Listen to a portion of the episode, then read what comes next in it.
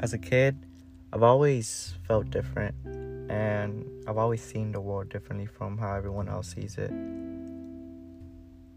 There's a lot that goes on in my head, but I never really found a way to express my thoughts. So I decided to do this podcast every other week and bring on special guests that have similar mindsets to talk about the simple things in life to the most profound things in life. Because I know there's a lot of genuine souls out there in these times that can relate to some of the things that this podcast has to offer.